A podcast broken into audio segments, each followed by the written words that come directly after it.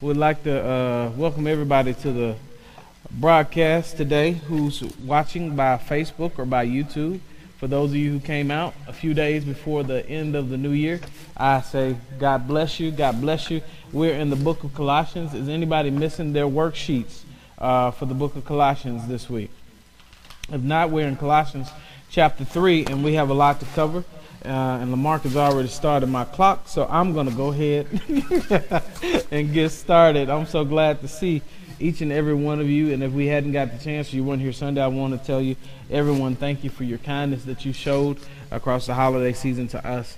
Uh, it is highly appreciated, and it does not go unnoticed. Uh, kind words or whatever uh, the gift may be. We're extremely grateful and happy to be a part of this family.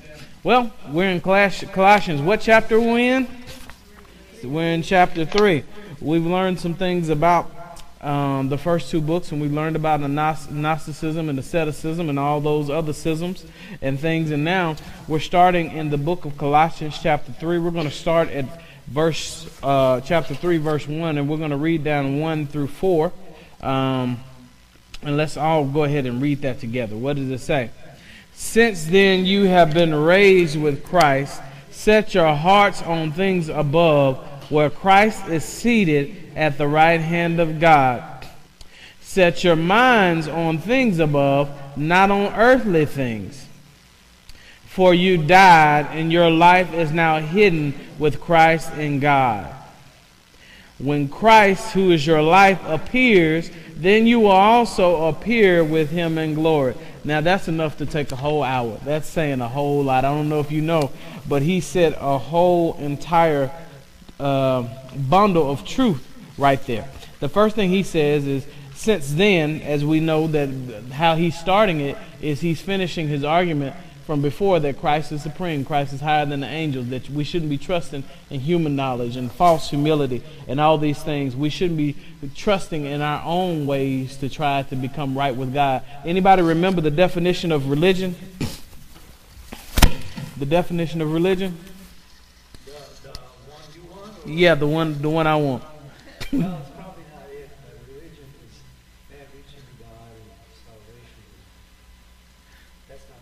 That's it. That is it. That it's man's attempt to be right with God. Uh, lots of religions exist across the world, and they're not relationships; they're religions because they de- depend on human effort to become right with God, and that leaves us always lacking because we know no matter how good we are, we can never be good enough to get to what heaven. We can't. We we can't achieve anything that these other religions are telling us. You can't achieve nirvana if you're in other religions or, or, or other things. You can't achieve those things because you're a fallible human being. We have the only only belief system where uh, that God has come in the form of a human and died for his died for us, and He has paid the penalty for us. So we receive salvation not because we deserve it, but because He's given us a legal right to it. Um, that the wages of sin is death, but the gift of what? God is eternal right, a life. And so Paul tells us, he says, since then you have been raised with Christ. In other words, when Christ was raised from the dead, he got up with what? Victory. So oh, now that he has victory, when you see the word raised, it indicates elevation, right? It indicates position. Does that sound similar to anything you've heard? We, we did a study a few months back where we say, and now we are what? Seated with him in what? heavenly places. In other words, that although we may look the same on the outside, our spiritual position has what? Changed. You've been raised with Christ, so then he gives you a, a, a command. He says, since you've been raised with Christ, you need to set your mind on what? Things above. It's so easy. Everybody said, don't get distracted. It's so easy to get distracted. We as humans uh, get distracted very, very easily. That's why when we come into prayer, we put on music and we have scriptures going because we don't want people talking because it's prayer time and we don't want people to get what? Distracted. It's very easy to get distracted for the outside stimuli and not and lose focus on what? God. And we can't grow the way God wants us to grow because a lot of times we spend a lot of times on things in the eternal scheme that really don't what? Matter. We spend time fought with false arguments and arguing about things, sometimes even in the church that really don't what? Matter. and, and we, we, we get upset about those things. So what he's saying is your main focus, yes, you have to eat, yes, you need clothes. There are some things in life you got to have. We know this, but your main focus should be on what? Heavenly things. In other words, that our main hope is in Christ. Christ is our hope. He is the hope of what?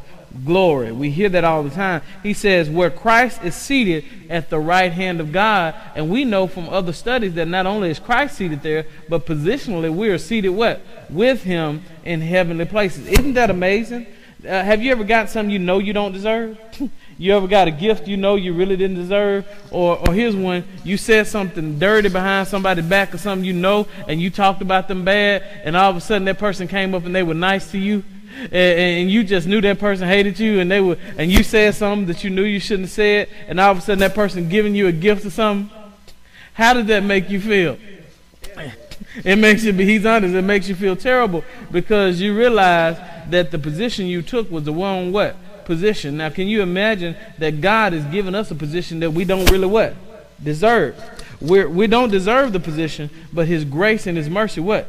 Gave it to us, which means He's given us some authority. There's some things that come with that position. If I was an officer of the law, an officer of a law, and this is a long held illustration, it's not uh, unique to me. Um, but a long held position is that we, if an officer of law gets out in the middle of the highway and holds up his hand, his strength is not enough to stop a Mack truck, but the authority he represents is. so when he holds up his hand, if that truck can, he's going to what? Stop. Because the authority that's held behind it comes with what? It has consequences for not obeying that authority. In other words, the Bible says resist the what? Devil and he will what? flee from you, not because of who you are, but because of who Christ is and the authority that you represent. You have been given authority. He says, I give you authority over what? Unclean spirits and over serpents and scorpions uh, and all the power of the enemy. And he's talking about demonic oppression. He's talking about all sorts of spiritual things. And he says, I've shifted your position now that you have received my son as Lord and Savior. And now you now have authority over them because you're exercising my authority. So you need to set your mind on things what? You need to set your mind on things above. That that's something rich. There's some truths in here that Christ is seated at the right hand of God, and the position of authority is alluded to only the firstborn. Um, because Christ is seated at the right hand of God, believers are to set their minds on things above and not on earthly things. Their personal spirituality and their per- personal religious performance cannot get them to heaven. Mm. It, it took their focus when they started, the Judaizers and all the false prophets came, and, and, Paul is addressing these people, talking about works through righteousness and talking through Gnosticism and secret knowledge and stuff like that. Yeah, if you could bring me another mic. Uh, what Paul is saying is those things uh, can't get you to heaven. You need to set your mind on things of what? Above. You can't do it on your own. There, there, it's foolish for us to try to do it on our own. Works performance will not work. That your life, and then he says something powerful. He says this. He says, "Set your minds on things above, not on earthly, earthly things. For you died, and your life is now hidden with Christ in God." Now, think about a dead person for a minute. What makes a person dead? What makes a dead person? He's no longer alive. That's the simple answer. But but give me something else. Sin makes them spiritually dead, but let's think practically for a second. What what what makes somebody dead? When your heart stops. Um, I'll give you a perfect example because you're not going to get where I'm headed with. People often think that their alarm clock opened them up in the morning. I want to give you a challenge. You can find any cemetery in Detroit and take an alarm clock, sit it in the middle of that cemetery, and set it off, what's going to happen? Nothing. Because death means that you are no longer responsive to the stimuli around you. You're dead to it. You can yell, you can scream, but a dead person can't what? Can't do nothing. They can't hear you. That that you are thereby dead and unresponsive to what's around you, right? So now he says, now take it and look at this mindset. He says, set your mind on things above, not on earthly things. For you what? Die. To what? Sin. So now your response to sin should be what? As you're what? Dead. In other words, the ways of the world and the sin of the world should not entice you. Although the flesh might want it, you should treat it as though you're what? Dead. So whatever the flesh wants that's not like God, I've died in the spirit with Christ and I've been raised with Christ and now my life is now hidden with Christ in God. My position has changed. And he says this, when Christ who is your life appears, then also you will appear with him in glory. Now this is hopeful because one of the most powerful things is the what? The resurrection. If there is no resurrection, we are wasting our what? Time. So he's saying, uh, uh, when he's talking to these people, he's saying, set your mind on things above. Somebody said, well, why would I die to doing what I want or doing what I will or, or to my own self being true? Why would I die to those things? Because I only get one go around and that's it. And once that's it, that's it. So I might as well live it up. Paul is saying, no, because this is not the what? End. And Christ is our hope. And because we have a hope of something better, we live like something is going to be what? Better. We don't live to get saved, but because we're saved, we live with the what? Hope of glory. Old folks used to say it this way I'm sending up my timber every day. There used to be a song called uh, I'm Sending Up My Timber that will set our mind on things above. And it says, When Christ is your life appears, then you will also appear with him in glory. Now, because that's going to happen, let's go to verse, chap- verse 5 because we all need to read that. Let's read what is the result of that. It says what? And we'll read 5 through 8. It says what? Read with us. Put to death, therefore, whatever belongs to your earthly nature sexual immorality, impurity, lust, evil desires, and greed, which is idolatry. Keep going. Because of these, the wrath of God is coming. Keep going. You used to walk in these ways in the life you once lived but now you must also rid yourself of also these things as anger, rage, malice, slander, and filthy language from your lips. He's saying because you're hidden with Christ in God, because Christ, God has purchased you. He's purchased you now. You belong to what? Him. You must rid yourself of these things. And we kind of just skip past those things and, and, that he's telling us to put to death. If you're going to put to death something, it doesn't mean the word that he uses doesn't mean just put it in the gas chamber. It means like a Roman soldier would be grabbing by the head, pull his throat back, and slit it. Very violent, put to death. in other words, don't play with what sin. We're to treat sin what seriously. If you flirt with sin, sin will win every time. You can't. So he says, therefore, because of these things, you have to, everybody say, make a choice. He didn't say, I suggest that you put to death. He used an imperative. He said, what? Put to death. Which means that you don't get a what? Choice.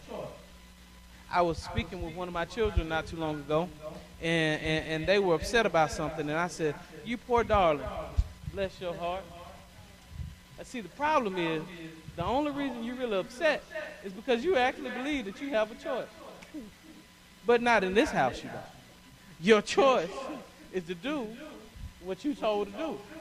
And when you change your mindset, you won't be upset that you got to do what you're told because that's my only choice. Your upsetness is coming from the thought that you really think that you have another option besides to do what I said or do what my mother or do what your mother said. And that's how we should treat Christ is that although we're free and have liberty, he's saying we really don't have a what? Option. You have an option, but you should want to what? Put to death. In other words, you should make a choice. Everybody said make a choice. He set us free, and he's removed prohibitions and impediments caused by our sin. And, and because of that, we're presented to God totally without sin. When God sees us through the blood of Jesus Christ, we are without sin. But here, here's the thing we sin every day. So he's seeing us through the blood of Jesus what? Christ. He's seeing us through the blood of Jesus Christ. And because we're getting something we don't deserve, we should try to make up everything we can. Have has somebody ever done something for you and you were really grateful for it and you really want to pay them back? and you you tried your best to pay him back. You really can't pay Christ back for salvation, but because he's given you salvation, your life should want to live in a way that what honors him. Because you saved me and I couldn't save myself, I will live in a way that honors you. When you live that way, nobody has to beg you to show up to church. Nobody has to beg you to give. Nobody has to beg you to pray. Nobody has to beg you to study your Bible. Because when you're grateful for what Christ has done for you, you don't say, I, I have to do it. You say, I get to do it. It ceases to be a burden and then becomes a what? Privilege. But you got to change your perspective. Everybody say perspective matters. When you realize what Christ has done for you, perspective matters. And when you change your perspective, your behavior will change. That's why oftentimes you see Paul talking in his uh, epistles about belief first. Because when you get belief right and doctrine right, behavior generally tends to what? Follow. When I see people that are saved and they have nasty attitudes, I see people that are saved and they're rebellious and they don't like authority. When I see people who have a bad attitude and want to do what they want to do, when they want to do it, and can't nobody tell them nothing, they may be saved, but what I realize is that their perspective is off. They think that God owes them something. And God doesn't owe them anything. Have you thought about something? It's about 7 o'clock, 7.20. You've been breathing all day long and had never thought about the fact that you're breathing. So who's keeping your breath going? Who put that autonomic system in your body to keep you breathing all day long? It's because of his mercies we're what? Not consumed. You sitting here in your right mind with your health and strength, probably have a warm home to go to, have warm clothes to put on. When you realize that you could not have any of those things, then it makes you change your focus, right? So now you want to put to death because I want to please you because I'm thankful for what you what you've done for me. So now he says to put to death some things. He's reconciled us to himself. He's paid the legal penalty for sin for us. And now because the legal penalty for our sin has uh, has changed, he's also taken away the spiritual impact of our sins. What does that mean?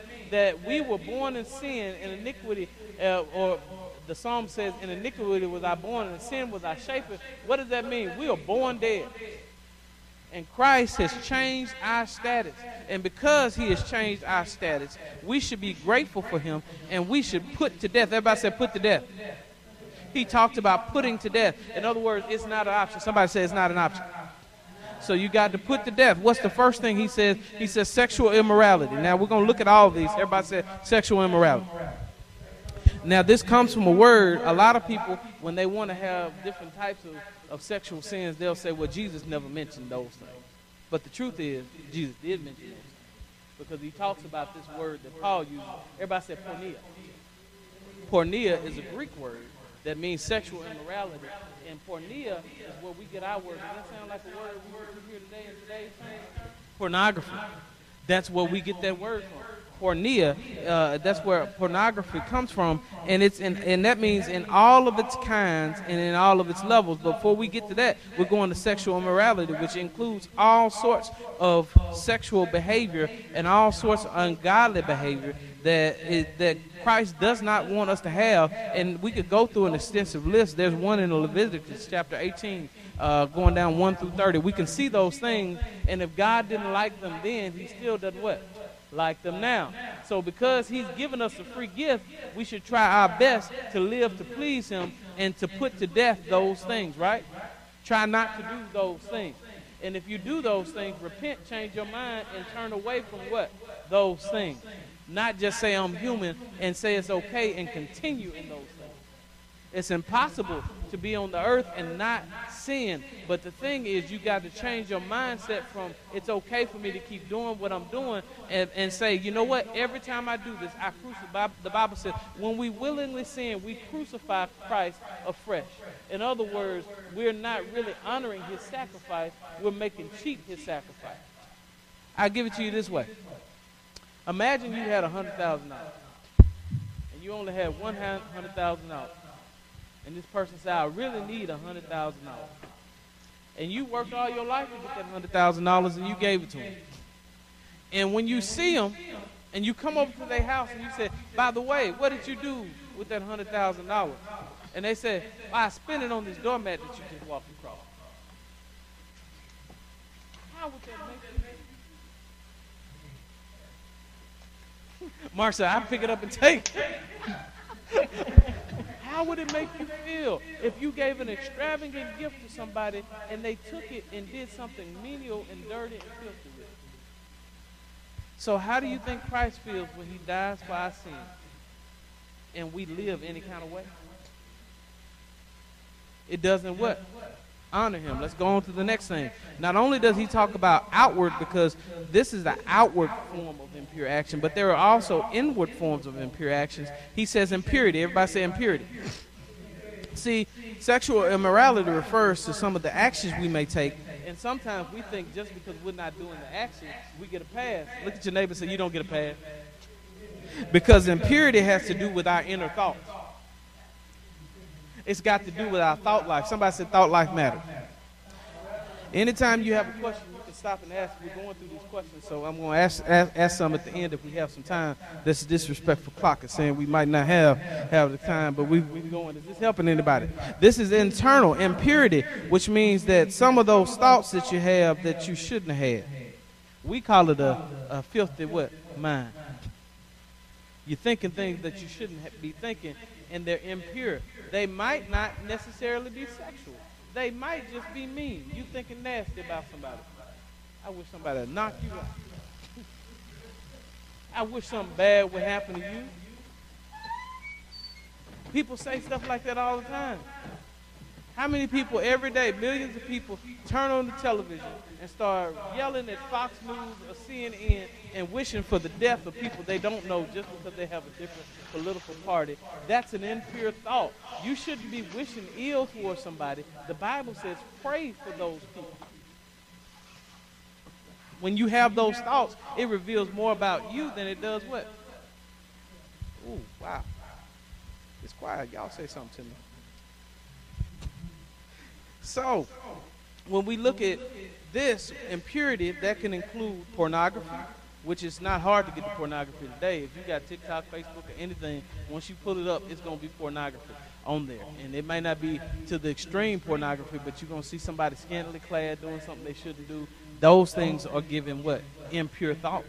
So you got to guard your what? Heart. You got to guard yourself. Sexually explicit material, which means books and songs and ideolo- ideologies. My, my kids and I were watching uh, uh, a movie. Uh, I don't know if it's a Disney movie or whatever it was, but it had this song in it, and we've been walking around the house. We can't get that song out of our head. It, it, it, at first, I didn't like the song, but it's so catchy that you keep doing it. And Satan knows how music is, so he'll get a beat that you like, and he'll lace it with all sorts of filthy material that you meditate on in your mind. Ungodly material. Dirty jokes or impure speech. You ever seen a joke that somebody laughed at that was kind of dirty, and you know you shouldn't have laughed at it, but you laughed? Wow. Oh, it's just this guy's having fun. No, it's impure. And it's child. And we've all done it as guys. Locker room talk. And, and ladies too. Ladies, ladies y'all, y'all, some ladies can, wow. But it happens, doesn't it? These are the types of things that we need to put away. Some dating sites that aren't necessarily meant for dating, but for hookups and all sorts of other stuff. We, as Christians, we probably want to put those away, right? I didn't say all, but some. Lust. Now, lust is emotional. Lust is when I emotionally desire something. The Bible talks about one of David's um, David's sons, and David's son was in love with his sister and the Bible says he was sick so much that he was what? In love with this girl. He wasn't really in love, he was in lust. And, and lust has to do with the desiring, an unpure desire. You can lust in a good way. You can have a lust for some good things, but what this is talking about is a lust for things that are what? Unhealthy. Evil desires. Hmm. Evil desires. We see that in the scripture. It comes from the Greek kakos, which means worthless, depraved, harmful, Uh, longing particularly for what is uh, epithumia, which means longing particularly for what is forbidden. In other words, longing for things that we shouldn't have. Why are we here right now? Because there was a bunch of trees in the garden, but they just had to have the one that they couldn't have. It's human nature to want what you can't have. There's nothing wrong with these seats up here. But, but watch what happens when you put ropes on the back seat.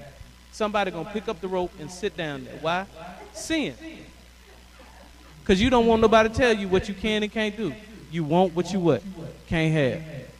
And if I put the ropes on the front, guess what people would do? They walk up and take off the ropes. That's sin. it's sin and rebellion? It's funny, but that's sin in our life. We need to put that to what? Death. Now that's that's a light version, but that means all of us have something that we need to what? Work on. That none of us are exempt. That's why it's not good for us to look at everybody else's sin and try to judge them by theirs, because all of us have what? Something we need to what? Deal with. We all got something we need to deal with. And from this, the, the writer and the person who did the study was talking about all the things that come from e- uh, evil desires, which comes from divorce, ends up a lot of times with divorce, and now cohabitation, which is not God's plan or design, but it's become commonplace because, especially even in Christian homes. Why? Because we've allowed it to be, and we didn't put it to what? Death. We thought that people would say we were judging. And instead of teaching the word of God and living according to the word of God, every man did like they did in Judges, which the Bible in Judges said each man did according to what was right in their what? His own eyes. So I'm gonna get to some of these questions. Where is your life hidden? Where's your life hidden? Anybody right? Huh? That's it. Your life is hidden. Good job, Blake. Your life is hidden with Christ and God. And so therefore, how should you be treating those things in the world that are sinful? As if you're what? There you go. As if you're dead. D-E-D. That's it. That's graveyard dead right there. You you dead, but you can't even get the A in there. You just dead. Unless, and that's something we need to look at. That when you look at it from that perspective, then sin will start to what? Repulse us. We're not repulsed by sin anymore. We've gotten to the point of what Dietrich Bonhoeffer would call cheap grace. Because we have grace and people keep telling us it's okay to sin, and it's not okay to sin. We have an advocate because the Bible said, little children, what? I would that you what? Sin not. But if you sin, you have an advocate. What does that mean? It's a famous phrase that I use that says, everybody repeat after me. Grace is for just in case. Not just because. Grace is there when we need it. And thank God that it's there when we need it. But we shouldn't take advantage of grace just because it's there. Paul put it this way. Shall we continue therefore in what? Sin, that grace abound? God forbid. Because there were dummies going around saying, well, since grace is there and grace abounds even more than sin, well, I should make grace even better. I, the more I sin, the more grace is valuable. They, the people come up with all sorts of arguments. Some God a favor by sinning.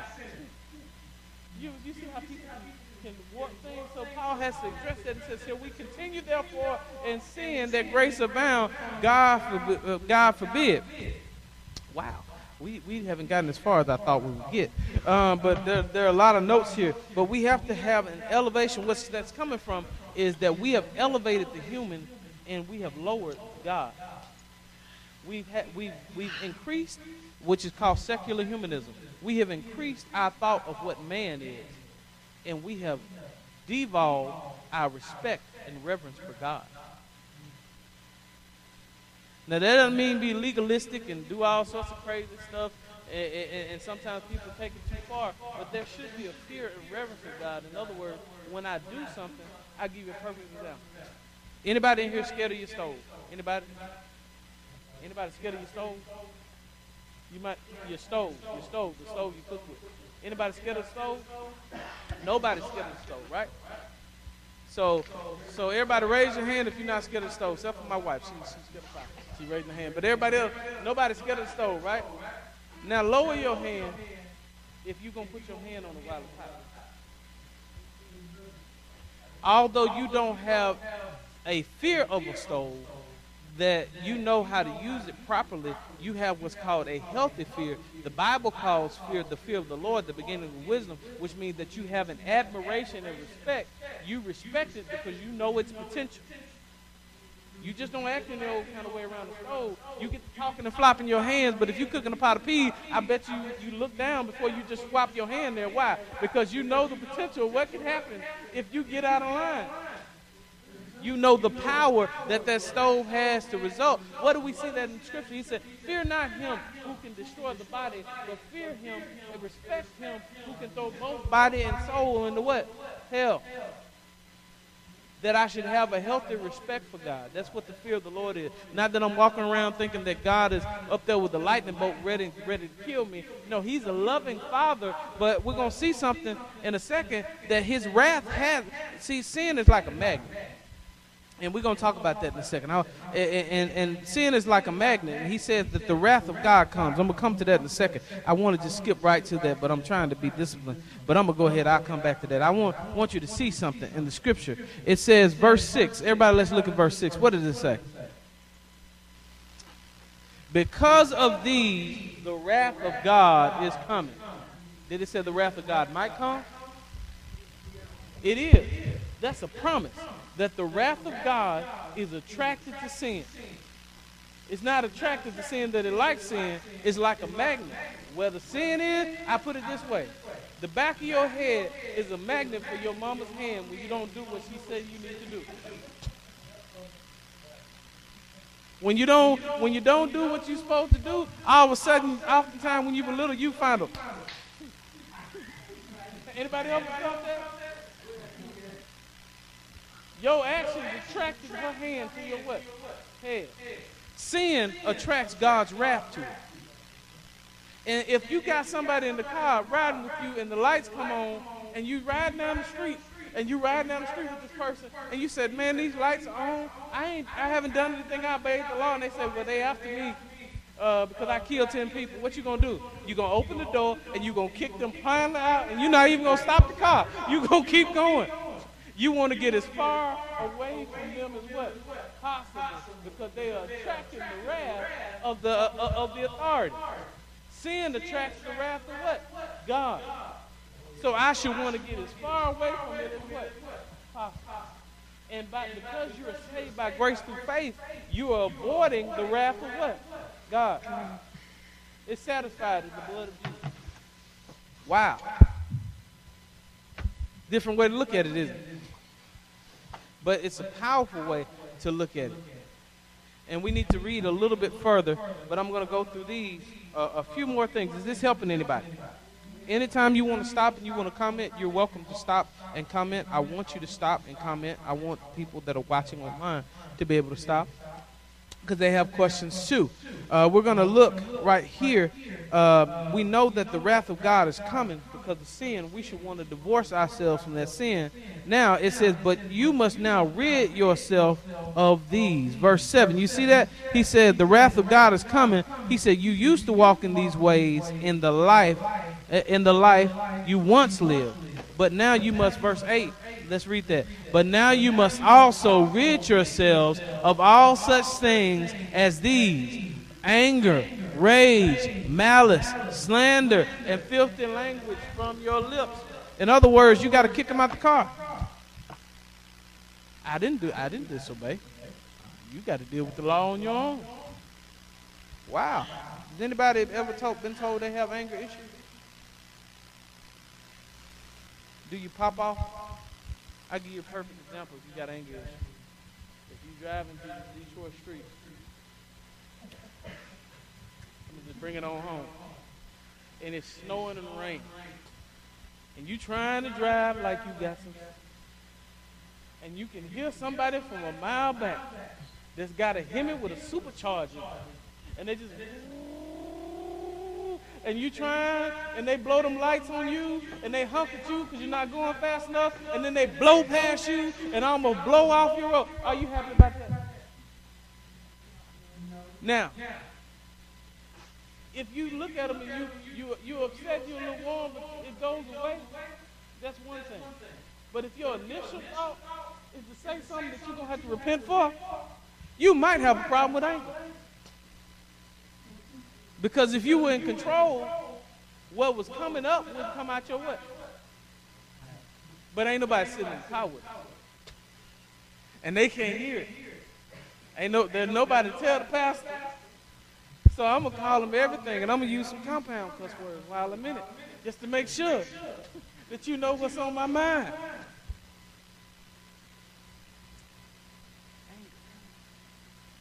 Rid yourself of those. Or if you ask your spouse not to do something, and they continue to do it over and over and over and over again, and one day you just lose. Anger. He says, put it away. Somebody does something to you and you immediately snap at them. Somebody said, put it away. He says, put it away. Put that scripture back on the screen, media team. Anger. The word anger is orge. It refers to a settled, angry attitude or disposition of the mind towards others that simmers away inside. It includes displeasure towards others, and it often includes planning of revenge. Let's bring it on home. You didn't say what you wanted to say during the fight. So now you ride down the street replaying the argument in your mind, thinking about all the stuff that you should have said. Thinking about what you're going to do to get them back. I'm tired of them doing this, so I'm not going to talk to them for three weeks so they can see my wrath. I'm tired of him doing the same old thing, so I'm going to have a headache for four weeks. I'm tired of her doing that, the same old thing, so she asks me for money, I'm going to swear I'm broke. Revenge. Anger. The big payback. Revenge. Only James Brown people would get that. It's yeah. Yeah. Yeah. And anger in itself is not bad. The Bible says be angry, but what? Sin not. Generally, when you exploding on somebody, it's because they did something that you were upset about. You have not properly addressed it, and you've let it build up, and after a while, you just what? Explode. And it's not their job to not make you angry. It's your job to have what? Self what? Control. Oh, hallelujah. Somebody said, help me, Holy Ghost. It's getting quiet in here. Don't worry. If I step on your toes, you got 10 of them. I'm stepped on about nine of mine, so don't feel bad. I got one toe. Mark, I need some steel toe shoes. Rage. Thumos. This is a more agitated and, a vi- and an explosive, violent rage of anger. In other words, when you just start, shut up, you're getting on my nerves, you're doing this, and, you just explode all of a sudden. You have a problem. You short fuse. Nobody can say anything to you. Your spouses or your children are walking around on eggshells. Your friends walking around on eggshells, and they telling you, "Why are you angry all the time?" I'm not mad. If they keep telling you you mad, you mad. You're just not self-aware and emotionally intelligent. And as a Christian, we need to what? Rid ourselves of these things. Is this helping anybody? Somebody saying, I hope we hurry up and get through this list. I didn't make the list. It was written in the Bible before I got here. Malice, maliciousness. Greek kakia, Lightfoot defines it as vicious nature which is bent on doing harm. You know, some people that just that like remember the knockout challenge where people just walk around and knock people out on video just just for a challenge. People that are bent on doing harm, people that are bent on doing malicious things. Now here's the worst one of all. Slander. Everybody says slander. That's where we get our word blaspheme from. It's from the Greek blasphemia. It refers to vilification, where you turn everybody into a soap opera character. You know they just doing this because they're evil and they're trying to destroy me. When we start talking about people behind their backs and making up narratives, we know something somebody did. And I'm gonna put, I'm gonna read it the way it's written here. It says, the word is mostly derived from blapto, to injure. Pheme means speech. To injure with your speech. Have you ever said something nasty and negative about somebody behind their back? Hence, that speech in- injures, and it says, in respect to God, it is human speech that defames God. We get the word blasphemy uh, from this word. But Paul is listing sins that hurt other what? Some of these sins, the Bible says, he that does a sexual sin sins against himself. He said, put those away because you're hurting yourself. But anger is hurting other what? If they telling you you angry and you hurting me, stop telling them that you're not angry. And consider that sometimes they may be what? Right. And as a Christian, it is your duty not to knowingly injure somebody. Sometimes we're going to hurt people because we're human and we don't mean it. But if somebody is telling you that you are hurting me by the way you're talking to me, don't just say that's just the way I am. Just get over it. That is not a Christian attitude. We're the, he said the what? Kick that out of the what? That's not becoming of a Christian, and it does not give glory to Lord. Wow. So we should get rid of speech that vilifies people. If I look at half of your Facebook, uh, uh, I shouldn't say this, but I'm gonna say it. If I look at half of your Facebook posts during political season, this would apply to you. Vilifying presidents, vilifying politicians, talking about them as if they don't have children and family and feelings, calling them stupid and dumb and ignorant because we disagree with their policies, putting up stuff that is vicious and mean, and just thinking because they're a public figure, we have the right to say whatever we want about them. If you can't say amen.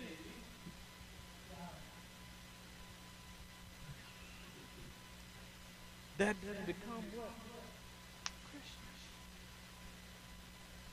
And we are worse than the people that we're talking about. If you don't like the president, you don't have to not like you don't have to like what the president does. You don't have to like the president, whoever the president may be at the time. You don't have to like their policy. But you are to pray for them. What you aren't doing, don't say nothing to them that you wouldn't want nobody saying about you in front of your kids. What if their kids walked up? Would you want them to hear what you're saying about them? Wow, slander. Here's another one. Everybody said filthy language. Foul. Abusive talk. The two concepts of abuse and filth are contained in this word. Uh, when you look at, go back to it, and it says this: it says Paul is not speaking here of putting off dirty jokes or sexually explicit, explicit speech. He has already done that in verse five. Here he is outlawing verbal abuse of others that uses sexual references or terms or any other foul, obscene terms or inferences as part of that abuse in order that the abuse may belittle, shame, and destroy. Nasty talk. It includes abusing and saying other stuff. Cat calls. All that type of stuff. Then he says this. He said, everybody said, don't lie to each other. Calling little white lie. No such thing as a white lie.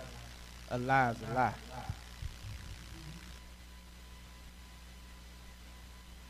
I deal with you a lot better if you just tell the truth. Please don't lie to me. If I just say, hey, I missed you Sunday, just say, you know what? I was lazy. I didn't feel like coming. I would appreciate that more than you sitting looking at my face. Know you lying. And say, I love the Lord. I would have been here, but this. No, you don't. don't don't lie to me. It's not. We lie to people all the time and we make excuses for when it's okay to lie. But it's never okay to what? Lie. Now, some people can get down into the weeds and start going to Rahab and they have the lying spirits, but lying as a general rule of thumb is not a what? Good idea. We lie to people because we don't want to hurt their feelings and think it's okay. I'm at 17 seconds. Can y'all give me five minutes? Is this helping anybody? If it's not helping, y'all, we can stop right here. Don't lie to each other.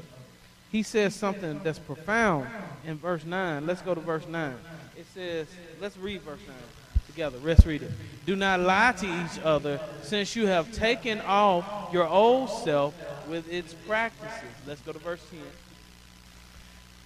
And have put on the new self, which is being renewed in knowledge in the image of its creator. Let's go ahead and read verse 11 too.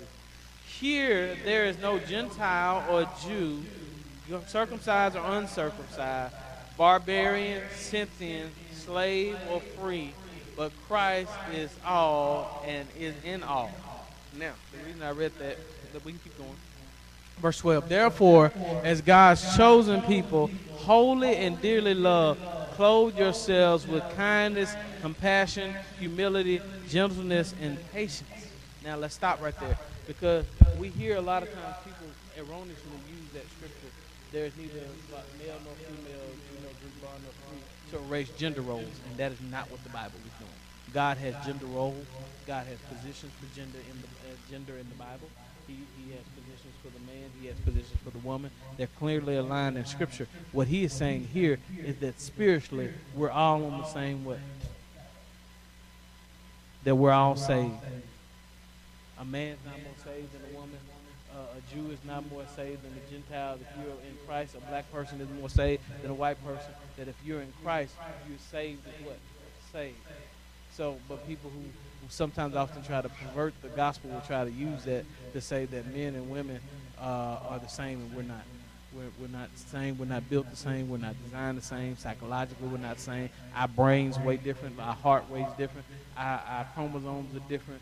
Our biology is different, and our positions are different. We have the same goal, but different roles, and God made it that way. So if God made it that way, it is therefore right and good, and any attempt to change it is therefore wrong and bad. Amen. Amen.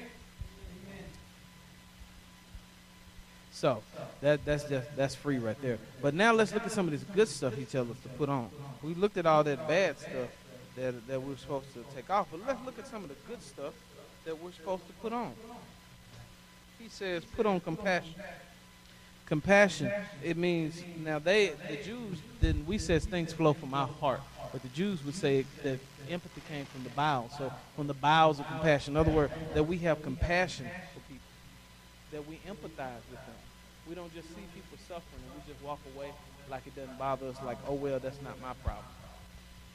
We get hardened sometimes. The, the ways of the world, if you're not careful, will make you harden because you see so many people abuse compassion in people that you try to say, instead of trying to let the Holy Spirit lead you and guide you and make the right choices, you just say, well, I just, I just shut it all off.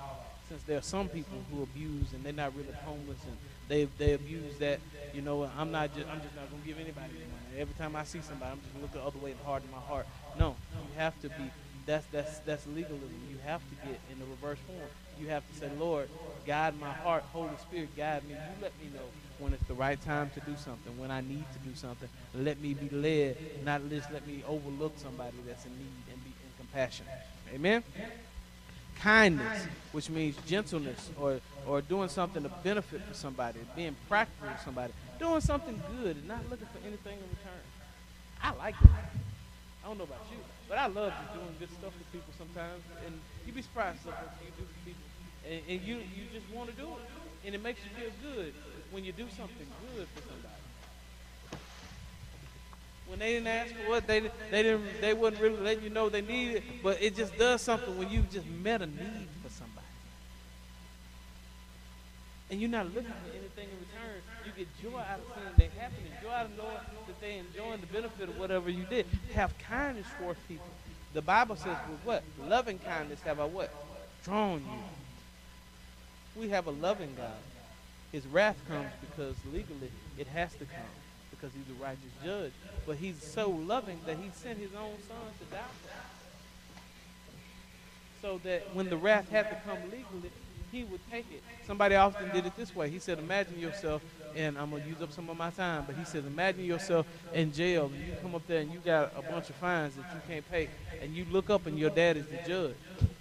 And you can't pay the fines, and, and he says the, the bail is ten thousand dollars, and you don't have ten thousand dollars to pay the fines, and your dad is the judge, and he has to pronounce the sentence on you. But what the father then does, he he hits the gavel and said, the the judgment is ten thousand dollars, you owe it. But then the judge takes off his robe, walks out of the judge stand, walks down to the defendant's spot beside his son, and reaches in his pocket and pulls out the money. I have to judge you because you're guilty, but I'm paying the fine. Wow. That's the love of Christ. Humility and gentleness. We're not going to get all this finished. I'm not going to push it. I'm going to leave some spots for discussion and questions. Is there anything that's been said tonight that just sticks out to anybody? Or anybody got a thought that this is pulled up in their mind? Anything that you'd like to share?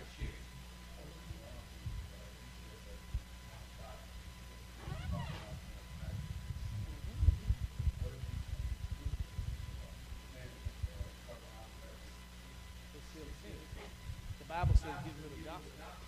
And this is what gossip is. If you're talking about anybody's business, up into anybody other than the person that can it's gossip. Say, say you like Mark, and you eat onions all the time, and you don't know why everybody's slaying in the spirit when they see you. Every time you say hello, they just fall out. Now, it's true that your breath was stinking. But if I go over to her and say, you know what? Sure be stinking. That's the truth. But what was my motive behind doing that? What did it solve? It didn't solve anything. Unless I'm saying, hey, remember, I got an idea. Let's get some gum and bring it over to Lamarck and teach him how to cook with salt instead of garlic. you see what I'm saying? It's about the intent of the heart. Yes, we obviously can see things that are wrong, but just because you see something wrong, don't mean it's your business be what talking about. The Bible calls those busybodies, and Thessalonians says this. It says, "Study to be quiet and to mind thy own business."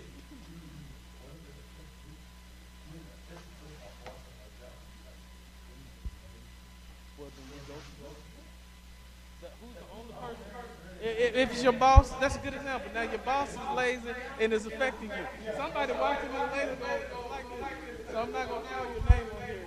Your full name will say where you work. Keep the camera off him. But at the same time, if you got a boss that's lazy, who? If you tell somebody else you're lazy, what is it? What is it? It just makes you feel good. You know what? The sin kills you. That's why people do it. And i- i- i- if you want your problem solved, what's the only way to solve the problem? Go to Jesus. And if it doesn't, then the only thing you have to do is you have to pray. The Bible says, live peaceably with all men whenever possible. Sometimes you're going to be in this life with some people that you're going to have to do what the Bible calls, everybody say long suffering. You know what that means? I'm going to put going to the words around. You're going to have to suffer along with it. But here's a way to suffer along with it and deal with their stuff. Think about all the lies we've been told and so, Lord, if you ever let me out of this, I promise I ain't gonna never do this again. Anybody ever told that lie? And you went right back and did the same thing. So he says, forgive us as we forgive our debtors. If you want Christ to forgive you, you must extend and have with you. You must same grace and that same to what? Other people. Because the Bible says if you don't forgive your, your, your brothers, neither will your heavenly Father what? Forgive you. That was a good question. That's a real question. Anybody got a real good question? I like that one. He, being real. Anybody have another question? Any other comment?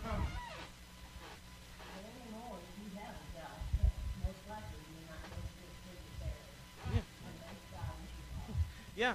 And a lot of times that life won't be perfect because life is full of imperfect people. And we talked about Sunday, we live in a world that's what? Broken. and the people in it are broken. So, matter of fact, let's go and read these last scriptures down to verse 12 and verse 13 because the Mark even brought it up. Uh, it says, Therefore, as God's chosen people, holy and dearly loved, clothe yourself with kindness, humility, gentleness, and patience. Let's go to 13 and 14. Bear with each other and forgive one another. If any of you has a against someone, forgive as the Lord forgave you. Well, well, well. Let's go to verse 14. and over all these virtues, put on love, which binds them all together in perfect unity. We won't finish it off tonight. You see how that, that isn't that amazing? I don't know why I didn't go ahead and finish it out, but it was so you can ask that question. You see how the word will help us, but it works when we work it. In other words, we got to put it into practice. I'll tell you, sometimes you might not know it, but before a sermon hits you, it's hit me three or four times. And even when I was preaching to you, sometimes I have to go home and I have to go and deal with some of the same emotions that you deal with, the same insecurities that you deal with, the same fears that you deal with, and I have to. It's worse for me because I got to take my own advice, and I got to sit down and I got to pray say, and I, I'll be transparent. From Sunday, the things that I gave y'all Sunday, I went to the coffee shop and I had to sit down. I was dealing with an issue and I had to do those things. And I said, I'm going to change the guard. And when I felt something creep in, I started saying, Lord, I'm thankful for this, and I'm thankful for that. I'm thankful for this. And you know what happened? All of a sudden, those feelings started to what? Leave. Learning this stuff will do you no good if you don't put it to what? Work. James said, Be ye hearers of the doers of the word, and not hearers only, deceiving yourself. If you just learning this to be smart, you're fooling yourself if you go home, if two of y'all, I pick y'all because y'all on the married couple in here besides me and Robin. If y'all go home and start fussing tonight, you need to pull this back out and look at this. Why? Because it won't work until you, you what? I say that because they've been married. But at the same time, it only works But today, when somebody sends you something filthy tonight, and you look at it, and you start laughing, put it into practice and say, you know what? I could do a little bit better. This is supposed to be an encouraging lesson. It's not to pull us down. It's to let us know we can all do a little bit what? Better. So, any other questions? Any other comments?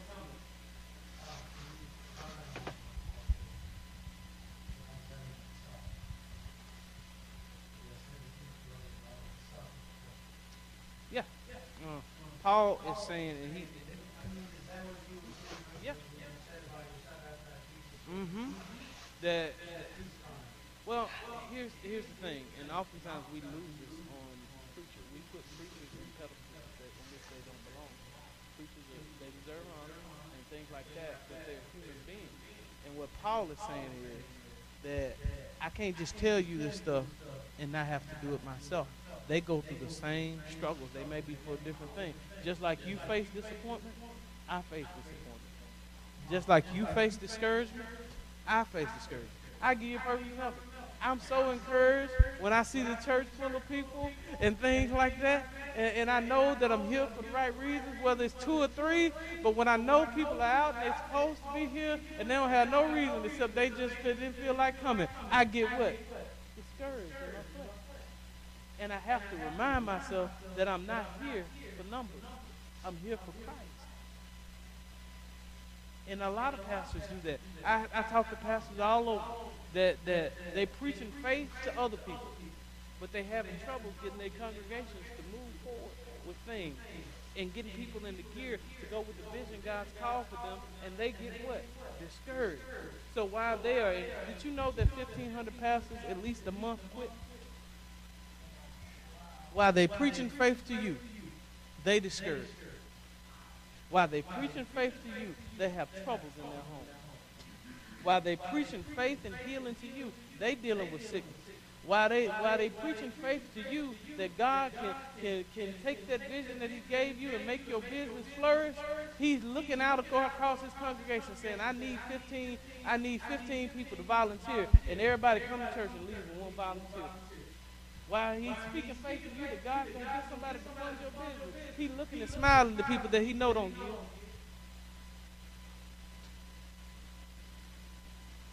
he's dealing with those same things. So he has to preach that same faith to his what? Self. So if there's anything that you don't get from tonight, remember, this word will only work if you work. You got to apply it to your life. And you can't just do it one time. This ain't a one-time order. Because the devil is persistent.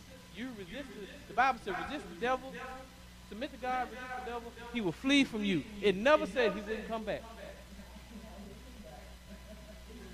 He'll just come back in a different form.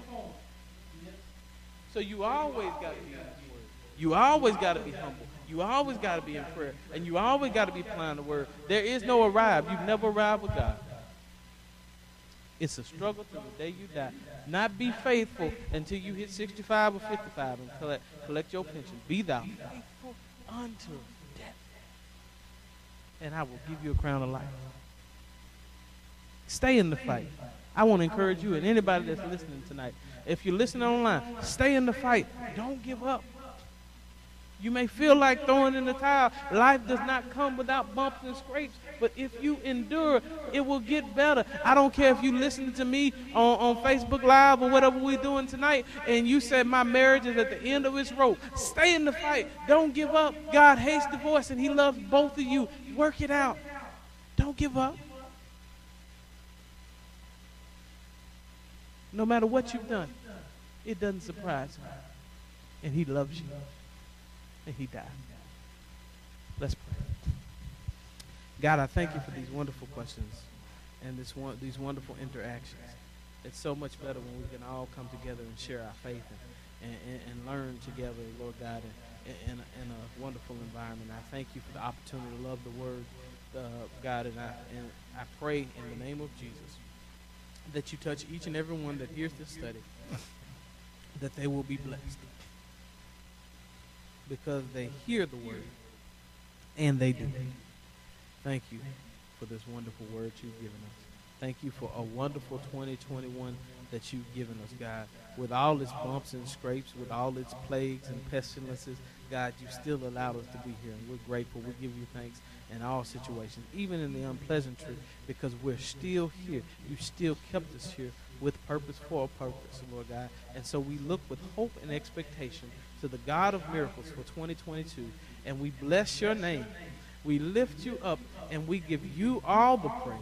We give you all the honor. We give you all the glory. We give you all the thanks, God, because we look unto you, unto the hills where our help come from. And God, you have been our help in 2021, and we believe that you're going to be our help in 2022, that you're going to do exceedingly abundantly above all that we could ever ask or think. Lord, we're not going to be naive and not know that, that 2022 is going to come with some struggles, but God, because you're in those struggles, we'll be able to overcome them because greater is He that is in us than He that is in the world. And we thank you, God, for victory through every battle that we face. As you count victory, as you measure. And we'll be careful to give you all the praise in the mighty and the matchless name of Jesus we pray. Amen. Somebody